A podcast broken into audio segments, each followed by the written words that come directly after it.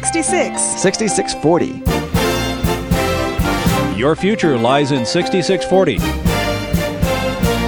66 books by 40 authors, and yet we now discover it's an integrated message system from outside our time domain. Welcome to 6640, the ministry outreach of Koinonia House and Koinonia Institute. Today's Bible teacher is Chuck Missler, connecting the Bible to your life and the world around you. In today's study, Chuck completes his teaching on the book of First Chronicles, chapters 22 through 25.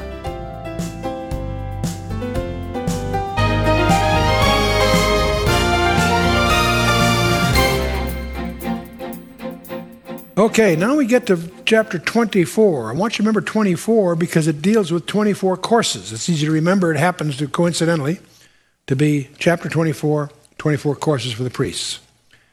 These are the divisions of the sons of Aaron. The sons of Aaron, Nadab and Abihu, Eleazar and Ithamar. Nadab and Abihu were, got into big trouble, you may recall, because they died before their father, had no children. Therefore, Eleazar and Ithamar executed the priest's office. David distributed them both Zadok of the sons of Eleazar and Ahimelech the sons of Ithamar according to their offices in their service. And there were more chief men found of the sons of Eleazar than of the sons of Ithamar, and thus were they divided. Among the sons of Eleazar were the 16 chief men of the house of their fathers, and 8 among the sons of Ithamar according to the house of their fathers. So you got 16 and 8. Thus were they divided by lot, one sort with another, for the governors of the sanctuary, the governors of the house of God, were of the sons of Eleazar and of the sons of Ithamar. Now it's going to go through and mention some of these. Shimei, the son of Nethaneel, the scribe, one of the Levites, wrote them before the king and the princes, and the Zadok the prince, and Ahimelech, son of Abiathar, and before the chief of the fathers of the priests and Levites, one principal household being taken for Eleazar, one taken for Ithamar. Now the first lot came forth to Jehoiarib, the second to Jediah, the third to Hiram, the fourth to Shorim, the fifth to Malchijah, the sixth to Midjamim, the seventh to Hakoz. The one you want to remember is the eighth. Obviously, these names won't stick with any of us, but this one you want to remember, that the eighth course, these are being divided in 24 courses, the eighth course is the course of Abijah. And I'll show you why that'll be interesting to you after we get through the mechanics here. The 9th to Jeshua, the 10th to Shechaniah, the 11th to Eliashib, the 12th to Joachim, the 13th to Huppah, the 14th to Yeshavad, the 15th to Bilgah, the 16th to Immer, the 17th to Hezer, the 18th to Ephesus, the 19th to Pethiah, the 20th to Jezekiel, the 1 and 20th to Joachim, the 2 and 20th to Gamul, the 3 and 20th to Deliah,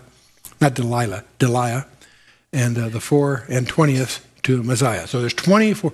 So David, according to the instructions of God, divides the priesthood into 24 courses, or divisions, if you will, okay? Each one has a leader, obviously.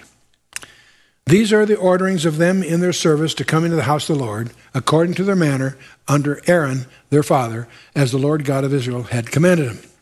Great. Why are we so interested in chapter 24? Because when you get to the book of Revelation, you're treated to a visit to the throne room of the universe.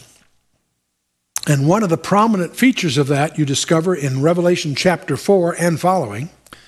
It says, and around about the throne, that is the throne, were 24 thrones or seats. And upon the seats I saw 24 elders sitting, clothed in white raiment, and they had on their heads crowns of gold. Now, as we undertake the book of Revelation, we know that the book of Revelation has 404 verses that include over 800 allusions from the Old Testament alone. Every one of these elements are amplified or explained somewhere else in Scripture. The reason the book of Revelation seems so strange to our ears is because we haven't done our homework in the Old Testament. Well, where on earth do we find 24 elders? There's many commentators conjecture, we've got 12 tribes and 12 apostles. 12 and 12 make 24. Well, that sounds fine, but give me an example where that applies to Scripture. No, the only place you find 24 elders or 24 seniors sitting or impaneled, is in the priesthood. But don't confuse it. We're talking about Levitical priesthood. That's just a model. These are not Levitical priests. What are they? They'll identify themselves. The word, by the way, for those seats are also thrones. We're going to discover as they talk, they aren't just sitting there as observers. They are, in some respects, ruling. They're assigned to these seats as kings or judges. Okay. And notice on their heads they have crowns of gold. Okay. 24 elders.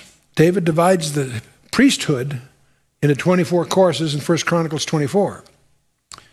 By the way, there were non-Levitical priesthoods in the Old Testament. This shocks many people. Jethro was a priest of Midian. He wasn't a Levite. What kind of priest was he? We don't know. Jacob gave tithes in Genesis 28. I'd love to know to whom. We don't know much about that. In Genesis 14, we have a very interesting guy show up by the name of Melchizedek. Just a couple of verses, and he would disappear into obscurity, except for the fact that Psalm 110 makes an allusion to him that Jesus Christ will be a priest after the order of Melchizedek, not after the order of Aaron or Levitical. Hebrews chapter 5 and chapter 6 and chapter 7. Hammer's Way for 3 chapters dwells on this fact, that the Melchizedekan priesthood was a king and a priest. He's the only one that was a king and a priest. Israel was divided. The priests were Levites, the rulers were Judah, and not to cross. But the Messiah is both, not after Levi, but after Melchizedek. So who are the 24 elders? What do they represent in the book of Revelation? Well, from 1 Chronicles 24, we're going to presume that they represent, in some sense, a completed group somehow. They're the leadership of some kind of segment here.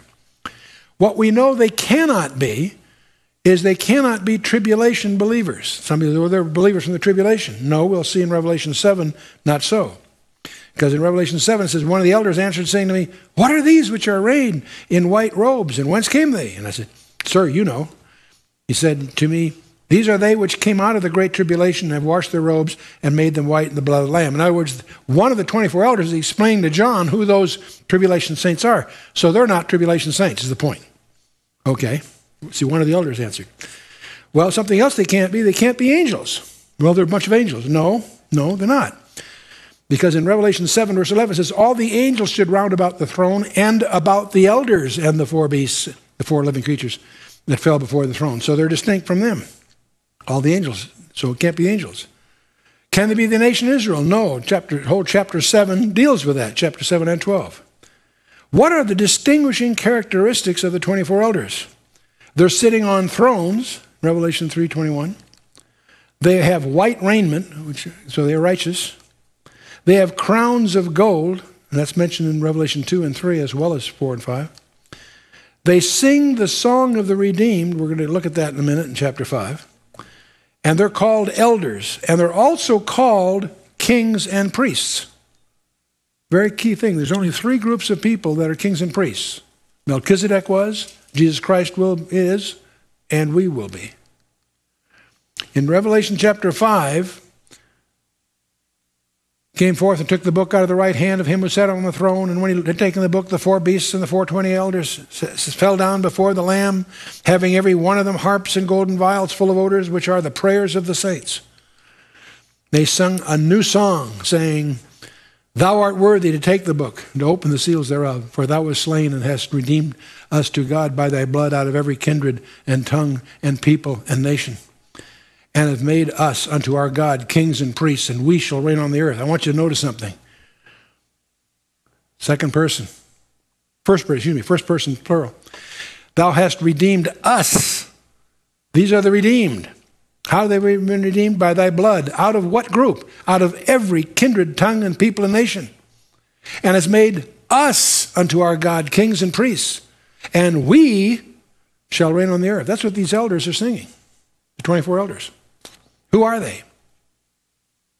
I think you can when you study this, make a clear case, they represent us, the redeemed. Now, if that's true, there's something very important to understand. The tribulation, the great tribulation, is when the seals get opened, and that starts the seven. You got the seven seals, you got the seven trumpets, all that starts, chapter 6 on. The tribulation doesn't start until the book is opened. The book isn't opened until the Lamb receives the book. And when he receives the book, the redeemed are casting their crowns on the glassy sea. So the redeemed are in heaven before the tribulation starts. Very simple thing, very fundamental. There's a lot more to prove that, but the lampstands of fire that were in chapter 1 were on the earth in chapter 2 and 3 are in heaven in chapter 4, and so on. I encourage you to study the book of Revelation on your own and come to your conclusions. But chapter 1 in the book of Revelation, John opens the book, speaking of, unto him that loved us and washed us from our sins in his own blood, and hath made what? Us kings and priests unto God and to his Father. To him be glory and dominion forever and ever. So that's, John is identifying himself with those elders. It's interesting, in heaven, whenever there's something John doesn't understand, it's an elder that explains it to him. I think that's kind of fun. Okay, let's move on with chapter 24. The rest of the sons of Levi were these, are the sons of Amram, Shebel, and it goes through more names that I'm mispronouncing all the way through here. So I won't drag you through all those. There's just more of the whole lineup here of the rest of the Levites. And on it goes. Don't confuse this Kish with the Kish of Benjamin, which is where Saul came from. That's a different thing. And they likewise cast lots over against their brethren, against the sons of Aaron, in the presence of David the king, and Zadok, and Ahimelech, and the chief of the fathers of the priests and the Levites, even the principal fathers, over against their younger brethren. So we're down to verse 31, and that ends that chapter. Let's talk about one other thing that you might find interesting. The birth of Christ. Well, what about Christmas, December 25th? It turns out the first recorded mention of December 25th is the calendar of Philocalus, which was 354 AD. It assumed the birth of Jesus to be on Friday, December 25th of 1 AD. That was their presumption when they made the calendar. December 25th was officially proclaimed by the church fathers in 440 AD. Understand, you've got 4 centuries have gone by before they're even acknowledging. Nowhere in the Bible that I can think of do they acknowledge birthdays. The only birthday that comes to mind, in my mind, is the birthday of Antiochus Epiphanes, because he chose his birthday to desecrate the Holy of Holies. That was 25th of Kislev on the Jewish calendar, and you know that whole story. But anyway, birthdays, we have a tendency in our thing to celebrate birthdays. You see, this date that they picked was the vestige of the Roman holiday of Saturnalia. It's a carryover from the pagan Rome. The culture was used to celebrating on that thing, so they adapted that tradition to their own, to their not the politically correct Christianity which had been ushered in by then. The year of Christ's birth is the first issue. The year is broadly accepted as 4 BC because of an erroneous conclusion from Josephus's recording of an eclipse that was assumed to be on March 13th of 4 BC. Shortly before Herod died. It turns out that was probably an error. There's several problems with this. In addition, that more likely the eclipse occurred on December 29th, 1 BC, but that's really not very helpful. Considerable time elapsed between Jesus' birth and Herod's death, since the family fled to Egypt to escape Herod's verdict. They didn't return until after Herod's death.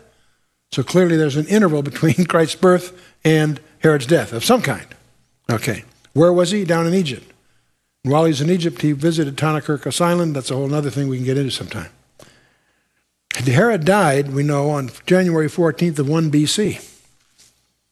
So Jesus was born substantially before then, is the point. Okay? Now, let's take a look at the church fathers. Tertullian, who was born about 160 AD, stated that Augustus began to rule 41 years before the birth of Jesus, and died 15 years after that event. And that's in his writings. Augustus died on August 19th of 14 AD, placing Jesus' birth at about 2 BC, if he's right. Remember, there's no year zero as you play with these numbers. In other words, 1 BC comes, the next year is 180, right? There's no year zero is the point. Tertullian also notes that Jesus was born 28 years after the death of Cleopatra in 30 BC. That's also consistent with the 2 BC date. Irenaeus, born about a century after Jesus, also notes the Lord was born in the 41st year of the reign of Augustus. And so since Augustus began his reign in the autumn of 43 BC, this also is consistent with a 2 BC estimate here.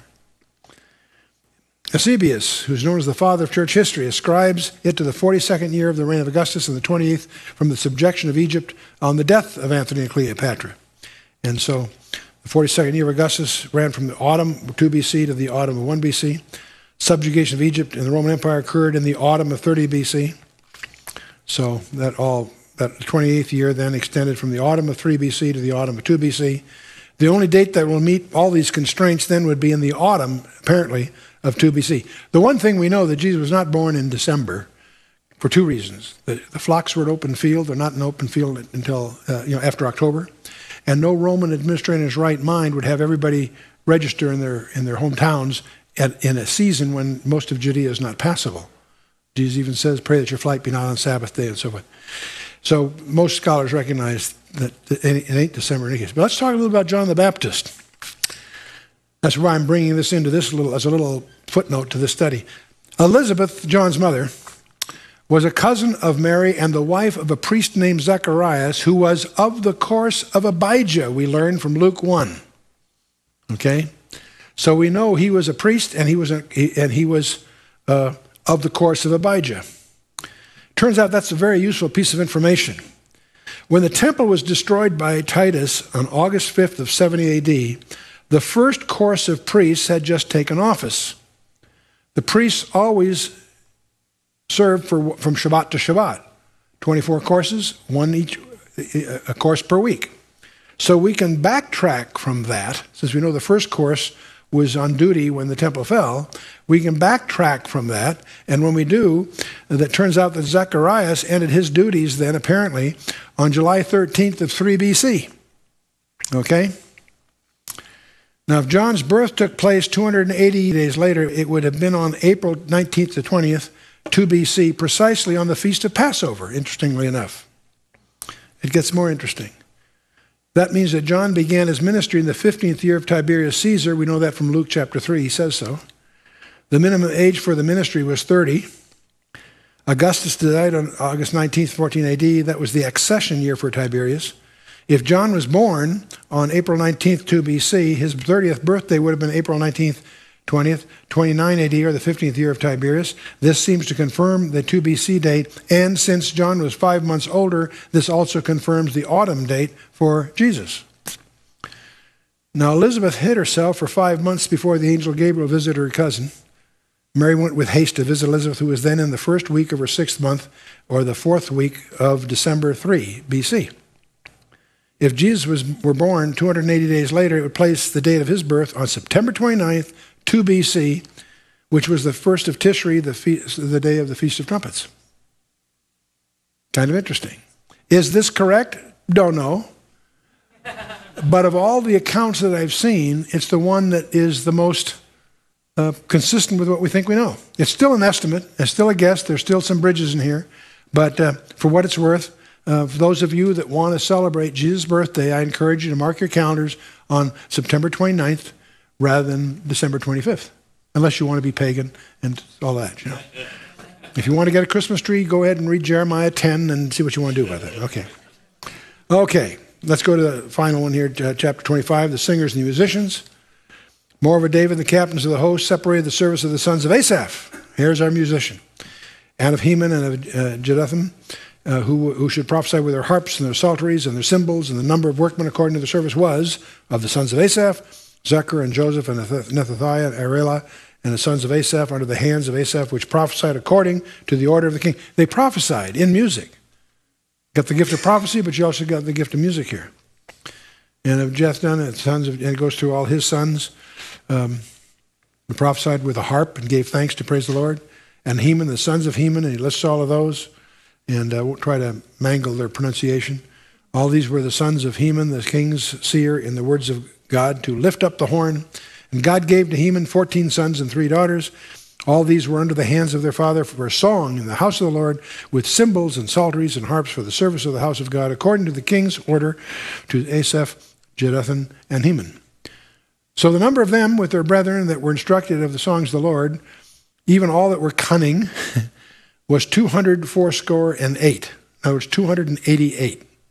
Okay? They cast lots, ward against ward, as well as small and great, the teacher as the scholar. Now the first lot came forth for Asaph to Joseph, the second to Gedaliah with his brethren. The sons were 12. The third to Zucker and his sons, and his brethren were 12. Fourth to Isri and his sons, and brethren were 12. The fifth to Nathaniah, he and his sons, and his brethren were 12. The sixth to Bukiah, he and his sons, the brethren were 12. Seventh to Jezreelah, he and his sons and his brethren were 12. The eighth to Josiah, he and his sons and his brethren were 12. And the ninth to Mattaniah, he and his sons and his brethren were 12. And the 10th to Shimei, he and his sons and his brethren were 12. The 11th to Azariel, he and his sons and his brethren were 12. The 12th to Hashabiah, he and his sons and his brethren were 12. The 13th to Shebiel, he and his sons brethren were 12. The 14th to Mattatiah, and he and his sons and the brethren were 12. 15th to Jeremoth, and he and his sons and brethren were 12. 16th to Hananiah, and his sons and brethren were 12. 17th to Yoshbekashah, he and his sons and brethren were 12, and 18th to Hanani, he and his sons and his brethren were 12. And the 19th, we're getting there. The 19th to Malathi, he and his sons and his brethren were 12. The 20th to Eliathah, he and his sons and his brethren were 12. And the 21st to Hothir, he and his sons and brethren were 12. And the 22nd to Getalti, he and his sons and brethren were 12. The 23rd to Maziath, he and his sons and his brethren were 12. And the 24th to Romatizer, he and his brethren, his sons and his brethren were 12. So there you have it. Whew. Okay.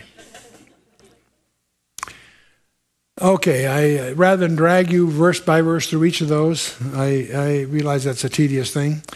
It's always a difficult thing for me because I don't want to skip, because that's redacting the Word of God. I don't want to do that. And yet I also realize there's nothing probably more tedious than having to mispronounce a bunch of names that for which we don't really have any particularly prominent amplification or insights or linkage to other things. So, but so it is. And so we encourage you for next time to read for the next four chapters, 26, 27, 28, 29. We're going at about a four-chapter pace, and that's going to finish First Chronicles. So what you might also do is prepare for the subsequent sessions by starting to get into Second Chronicles, where the pace picks up. There's more action, more things happening. All of this, First Chronicles really was a preamble to the guts of the book. And so things are going to start happening with Solomon and the Civil War and all that. And there are lots of misunderstandings and non-biblical traditions that emerge out of what's forthcoming. So we're going to want to try to be precise.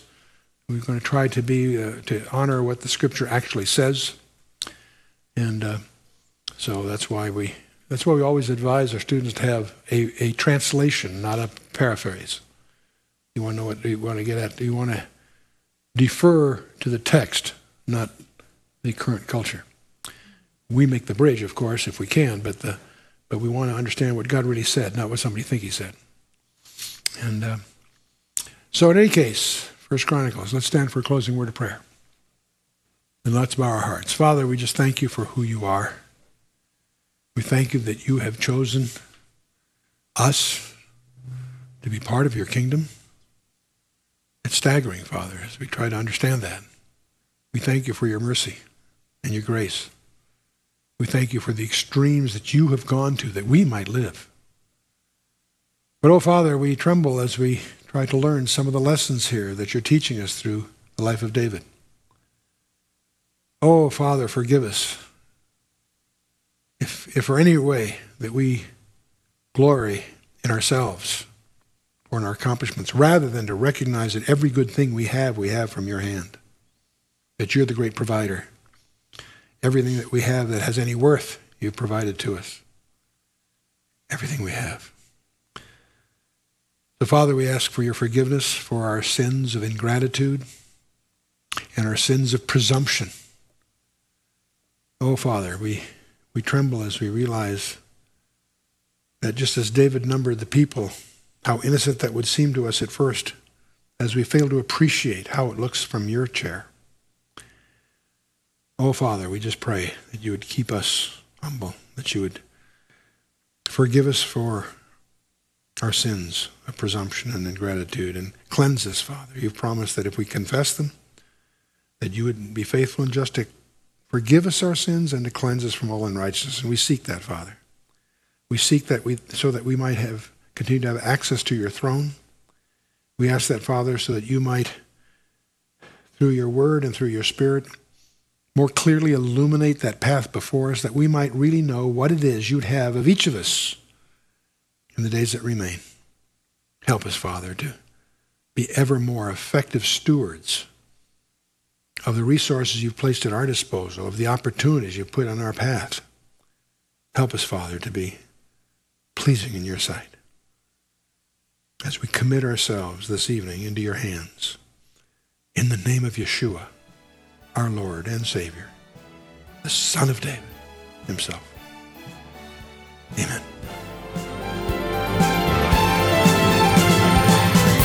You've been listening to 6640, the ministry outreach of Koinonia House and Koinonia Institute. Today's Bible teacher was Chuck Missler, teaching through the book of First Chronicles. For a complete listing of resources available, please visit khouse.org. You can also call us on 1-800-KHOUSE-1. To learn more about Koinonia Institute, visit koinoniainstitute.org. Thank you for listening to 6640 and for your continued prayerful support of this ministry. Until next time, as we continue this series, may God bless you with the knowledge of His Son, Jesus Christ, as you study His Word.